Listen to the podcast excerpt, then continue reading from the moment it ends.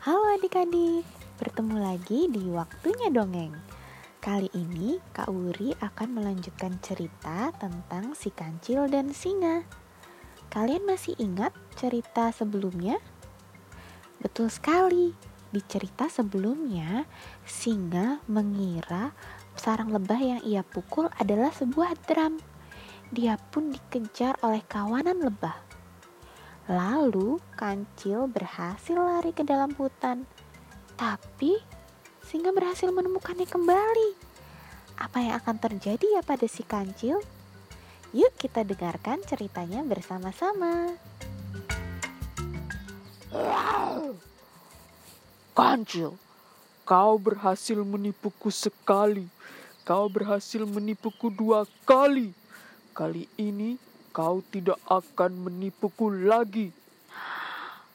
Singa berhasil menemukan si kancil yang berlari di dalam hutan. Uh, wajah singa penuh dengan luka sengatan dari lebah. Singa itu marah sekali pada si kancil.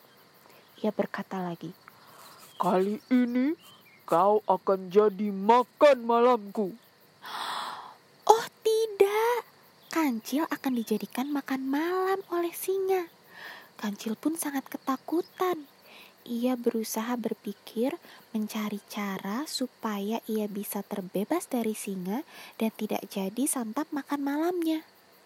Lalu, saat sedang berpikir, Kancil melihat seekor ular piton yang sedang tidur di tanah. Kancil pun punya ide. Ia lalu berkata pada singa, Maafkan aku singa, tapi kamu tidak memakan aku malam ini. Karena aku mendapat tugas dari raja. Kau jangan membohongiku lagi. Mana mungkin raja memberikanmu tugas?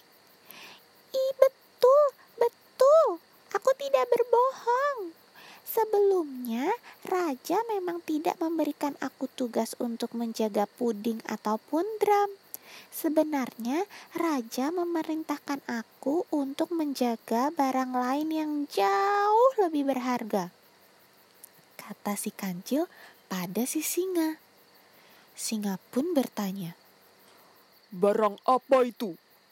Raja memerintahkan aku untuk menjaga eh, sabuknya, kata si kancil sambil menunjuk ular piton yang sedang tidur. Singa pun melihat ke arah ular itu. Karena singa itu agak rabun, ia tidak tahu kalau itu sebenarnya adalah ular. Ia percaya bahwa itu adalah sabuk milik raja. Tapi singa mencoba berhati-hati. Ia tidak mau ditipu oleh si kancil lagi. Ia pun bertanya kepada si kancil. Sabuk milik raja? Apa buktinya? Kamu tidak lihat sabuk itu begitu besar dan berkilauan. Itu adalah sabuk yang sangat mahal dan sangat berharga. Oleh karena itu, raja memerintahkan aku untuk menjaga sabuknya dan tidak boleh ada satu orang pun yang memakai sabuk milik raja. Hmm, betul sekali. Sabuk yang sangat besar dan berkilauan. Aku ingin mencoba sabuk milik raja. Kata singa sambil menatap ular yang ia sangka sebagai sabuk itu lekat-lekat. Tidak, tidak, tidak.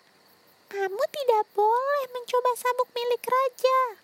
Kan aku sudah bilang, raja memerintahkan aku untuk menjaga sabuknya dan tidak boleh ada satu orang pun yang memakainya. Tapi aku ingin mencobanya. Kau berani melawanku? Ah, bagaimana ya? Hmm, Baiklah, kau lebih memilih aku memakai sabuk milik raja atau kau akan kujadikan makan malam sekarang? baik, baik, baik. Kamu boleh memakai sabuk milik raja, biarkan aku lari terlebih dahulu supaya raja tidak tahu kalau aku membolehkanmu memakai sabuk miliknya. Hmm, baik. Kalau begitu, cepat-cepat kau pergi. Baiklah. Lalu kancil pun lari cepat-cepat masuk ke dalam hutan. Singa sangat senang sekali melihat sabuk yang ia kira milik raja. Ia pun mendekati ular piton yang sedang tidur. Ia lalu mengambil si ular itu dan membelitkannya ke sekeliling perutnya. Tiba-tiba ular piton itu bangun. Ular itu lalu membelit badan singa. Oh, oh, ini bukan sabuk. Ini ular. Oh, oh. Ular itu membelit tubuh singa sehingga singa tidak bisa bergerak. Oh, kancil. Oh, oh.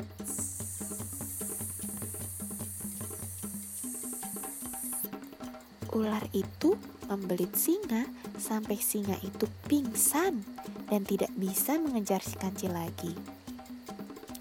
Sementara itu, di dalam hutan, kancil berlari sambil menyanyikan lagu kesukaannya. Aku kancil pintar, banyak hewan mengejar, tapi ku terhebat, tidak pernah tertangkap. Aku kancil pintar, banyak hewan mengejar,